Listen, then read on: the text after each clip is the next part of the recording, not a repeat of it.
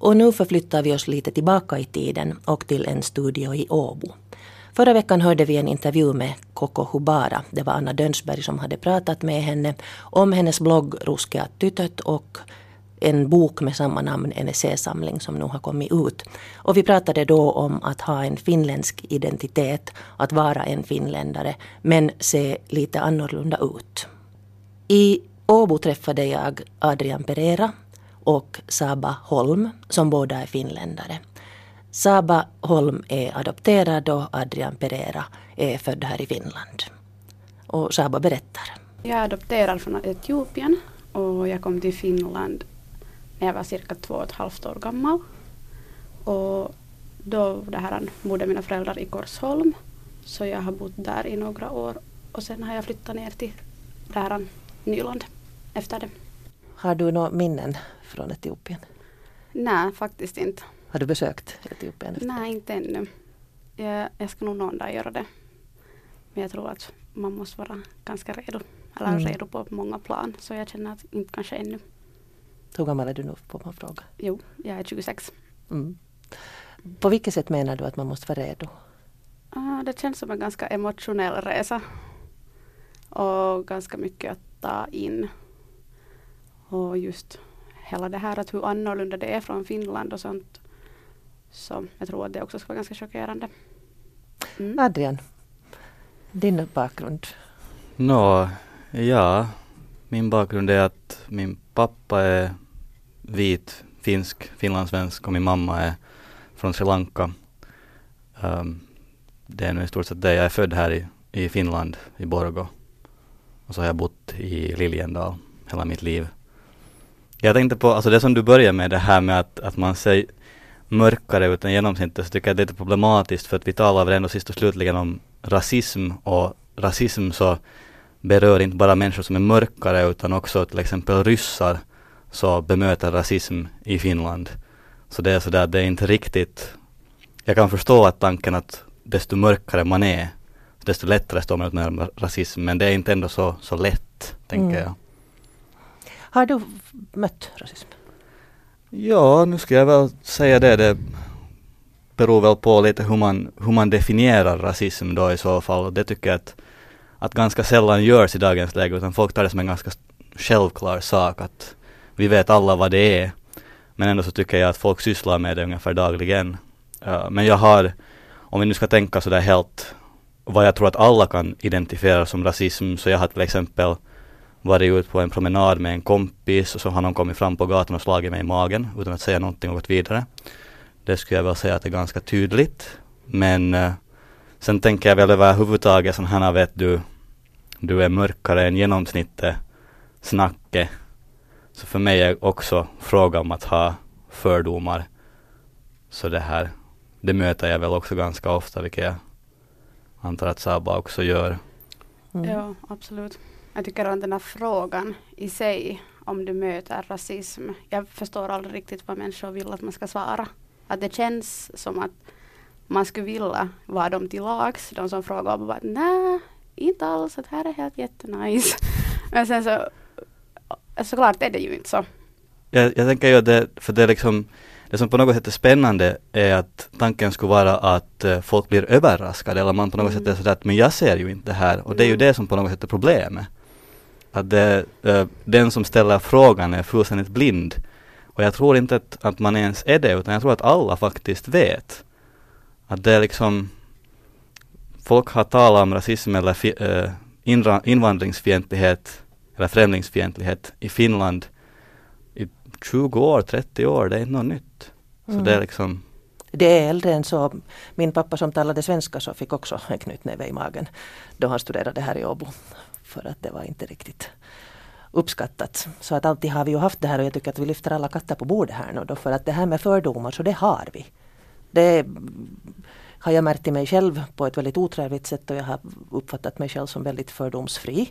Men sen i olika situationer så märker jag att det kommer känslor som beror på att det är någonting som jag upplever som främmande. Det är någonting som jag inte kan, det är någonting som jag inte förstår.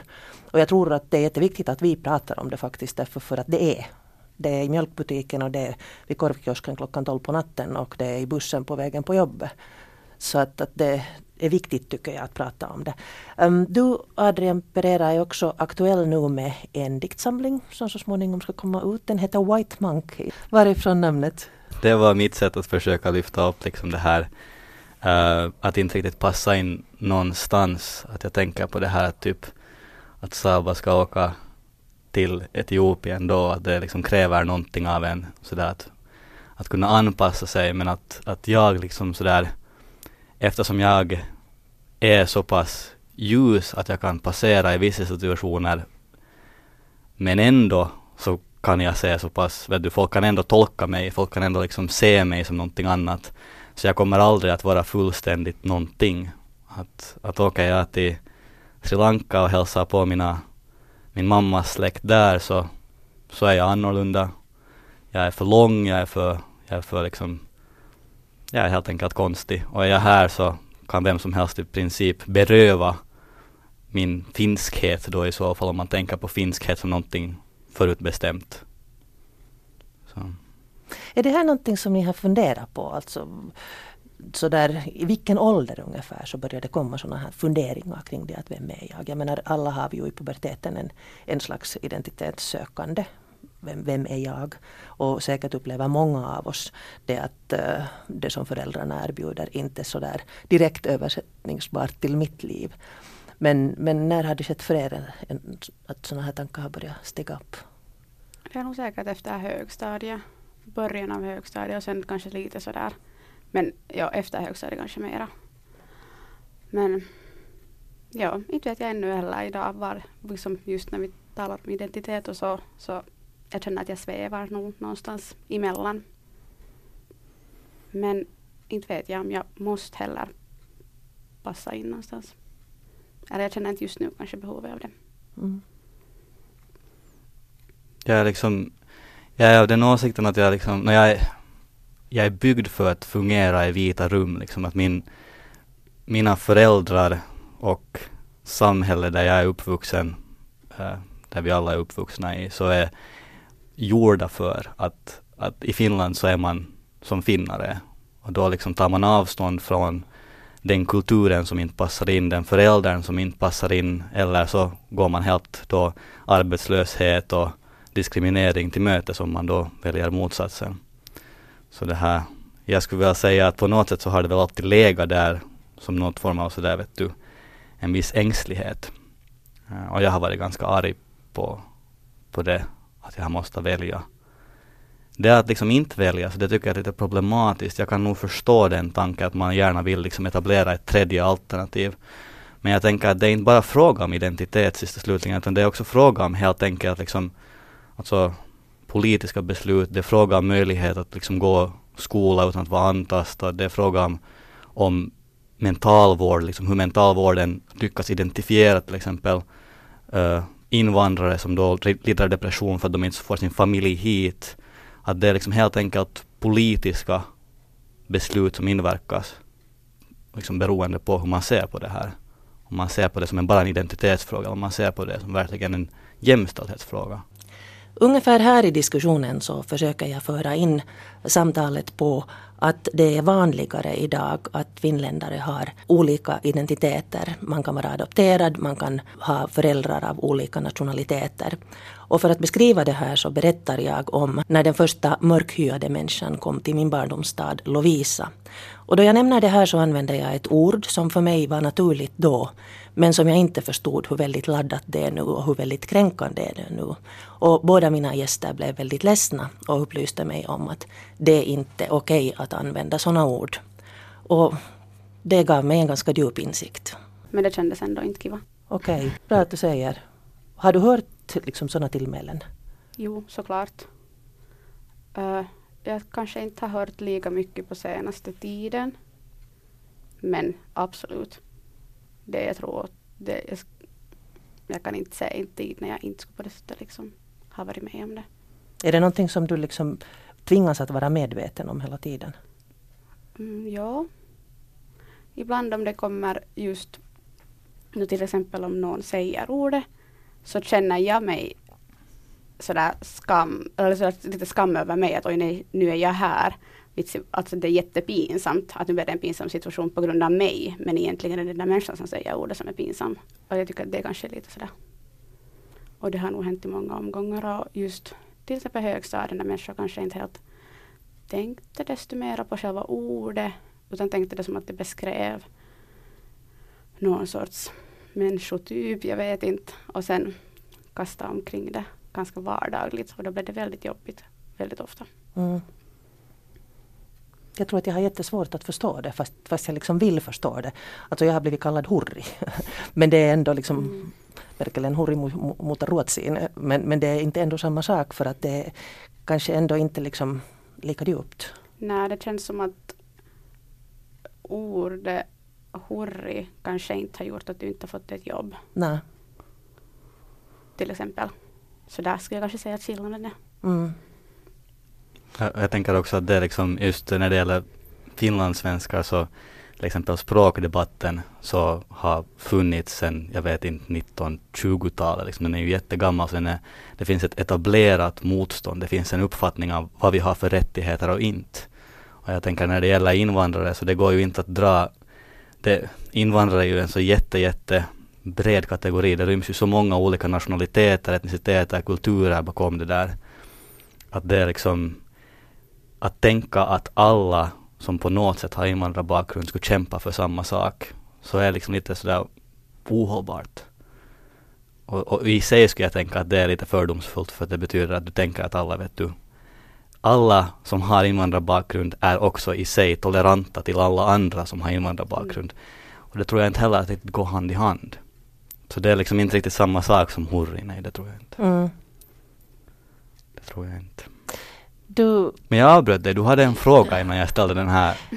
Uh, nu har jag tappat bort en fråga, men, vi, men vi går vidare. Alltså det här, um, jag vill gärna gå vidare på det här som, som vi pratade med Saba om, det här att hela tiden liksom bli så att säga påmind om det, hela tiden tolkas utifrån. Det har, har det hjälpt dig också?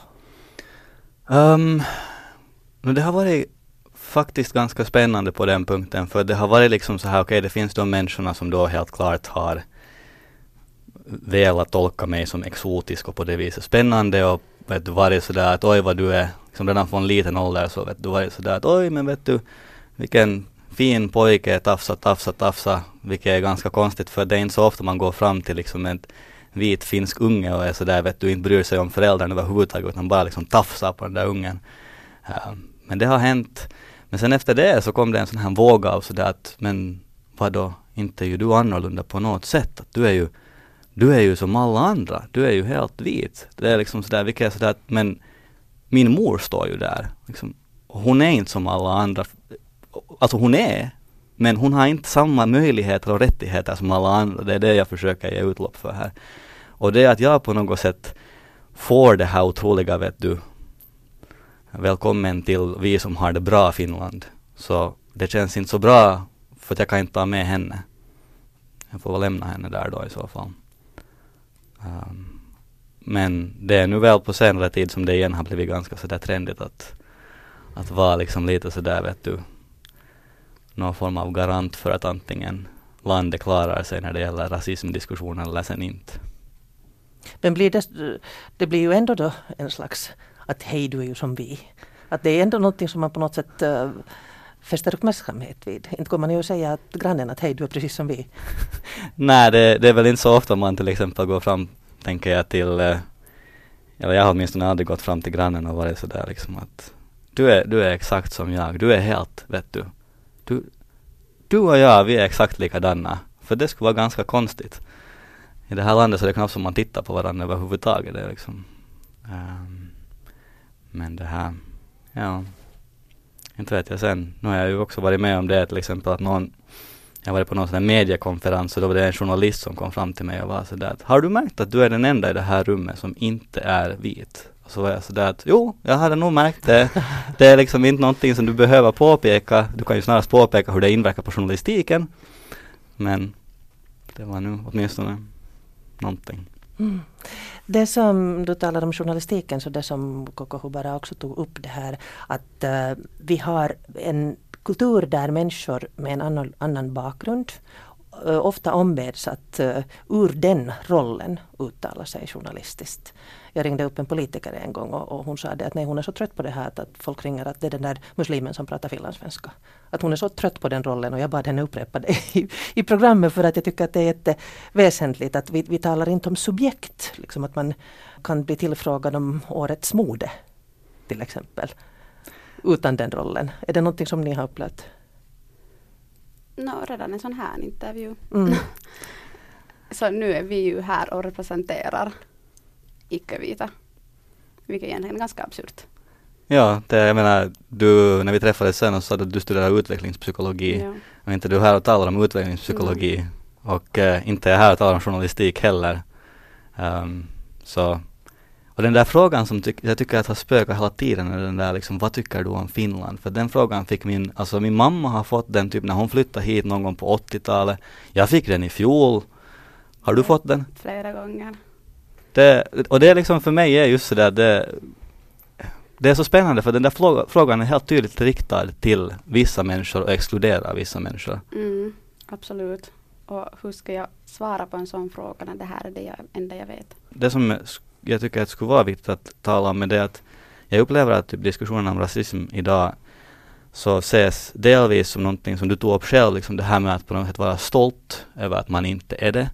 Och sen eh, på något sätt hotande att eh, liksom, folk säger att de inte är rasister. Liksom, politiker säger det, människor säger det, de är typ vet du, förnuftiga människor istället för att vara rasister. Och det är liksom, det tycker jag att det är jätteproblematiskt.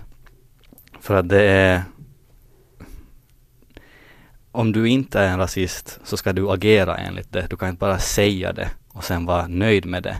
Men samtidigt så är det ju ingenting hotande med det heller. Liksom att, alltså att få höra att du gör någonting rasistiskt, vilket jag tycker att vem som helst kan få höra det, för att alla är mänskliga och alla har fördomar och alla kan, kan bete sig likgiltigt mot människor som inte är som man upplever sig själv man är. Men det betyder ju inte att du ska liksom agera defensivt, utan du ska ju inse att okej, okay, nu kanske jag gjorde fel.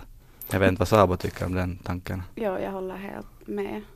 Att uh, ja, de som inte är rasister, som man märker det på deras beteende, deras sätt att kanske tala och allt sånt här. Jag tycker inte att de behöver ha det som en stämpel på sin panna. Att jag är inte rasist och jag vill gärna berätta det konstant till alla. Det är inte relevant att berätta det man märker det nog i beteende. Men det är, det, det är kanske också det att, att, det, att prata om de här sakerna kan vara obekvämt. Jag fått, under det här lilla samtalet har jag fått tänka efter ett par gånger redan. Och det, det vill jag göra. Men enda sättet att bli medveten om det är ju det att man pratar. Men, men det är kanske det som vi är lite dåliga på. Ja, pratar och lyssnar. Jag tycker att ge rum åt den person som är utsatt vad det nu sen än handlar om. Och ge inte exempel från ditt eget liv när du har blivit ifrågasatt din längd eller att du har fräknar på ansiktet. Det är inte samma sak. Så sluta med det. Mm. Lyssna och försök. Ja, jag tycker att lyssna är ganska där och därifrån tycker jag att det, liksom, resten sen kommer. Att man kanske just försöker förstå och sådär. Ja, och är det så att du är beslutsfattare så absolut agera också för att jag är så, jag är så otroligt trött på människor som säger att ja, nej men personligen så är jag inte liksom rasist eller invandringskritisk så syns det ingenstans. Jag var sådär att okej, okay, mm. så, så vettigt var det där. Um, men ja, nej det är absolut, jag kan förstå att det är obekvämt. Samtidigt så är jag lite sådär, jag ifrågasätter den här tanken om att, att beakta folks känslor. Alltså det är lite sådär att jag jag förstår absolut att vi är alla människor och alla har känslor och det är viktigt att man också vet du sådär försöker beakta att, att nu har du liksom lite tungt och jag har lite tungt i den här situationen, tala med dig och det är obehagligt det här. Men människors känslor är inte, samma, är inte likvärda med människors grundläggande rättigheter. Det, det, kan inte vara så att vi liksom stryker på foten för att människor, tjänstemän kanske tar illa upp eller liksom så här. Det, det är inte så ett samhälle ska fungera. Det är inte därför vi har lagstiftning heller. Vad skulle ni vilja förändra, Saba Holm? Om du skulle ha ett trollspö. Det var en stor fråga. Mm. Jag måste lite fundera på det. Okej, okay, kommer du redan på någonting? Um, oj, om jag skulle kunna förändra på någonting så Ja, det är faktiskt en jättesvår fråga. Jag var så där, jag tänkte först att oj, vi skulle kunna ta in, vi skulle kunna liksom vara mer så där öppna för invandring för jag tror att det verkligen hjälper att ha flera. För då kommer det flera röster. Men så, så tänkte jag att nej men det kanske skulle vara kul att ha liksom så där att varje gång någon säger någonting som uppmuntrar till rasism, liksom som uppmuntrar till fördomar, diskriminering, våld eller likgiltighet mot människor som lider eller mår dåligt, så skulle det bara liksom, vet du, komma någon sån här tutljud istället ur dem. Men det är ju för sig förtryckande förstås, det får man ju inte göra för att alla har ju rätt att tala fritt. Jag vet inte, jag, jag måste återkomma med min magiska önskan någon gång. Kanske jag skulle önska empati. Mm. Jag tänkte också på det ordet. Att empati känns det ibland som att det är det som saknas hos många. Och det gör också att de inte förstår, inte vill förstå eller inte kan sätta sig alls i en sån situation. Ja, empati. Det skulle i alla fall vara en bra början tror jag. Men ja, en sak kan jag inte komma på. och, vill du ta den här dikten? Ska vi avsluta med den? Adrian Pereira. När jag första gången träffar mina föräldrar är det nio månader efter att de träffat varandra. Min mor ligger nedsövd och uppskuren. Läkaren säger att Gud blandat ihop mig och ett lankesiskt barn. Han säger att jag är för vit för en lankesisk kvinna. Min mor säger ingenting. Min far säger att jag är hans. Du är min pojke. Han putsar resterna av min mor från mitt ansikte. Han visar upp det nyklippta gräset utanför sjukhuset. Den nya bilen han köpt. Den finska morgonsolen. Han säger att allt ska bli mitt. Från diktsamlingen White Monkey som vi kan vänta på i augusti. Är det någonting som ni skulle vilja ta upp nu? Jag tror att, eller jag hoppas att den här diskussionen fortsätter och det kommer att vara, jag hoppas det kommer att vara flera röster så jag tror att det här var en, ett, ett steg. Ja, ja, det var nog därför jag också gick med på det här. tack Saba Holm och tack Adrian Pereira. Tack, tack.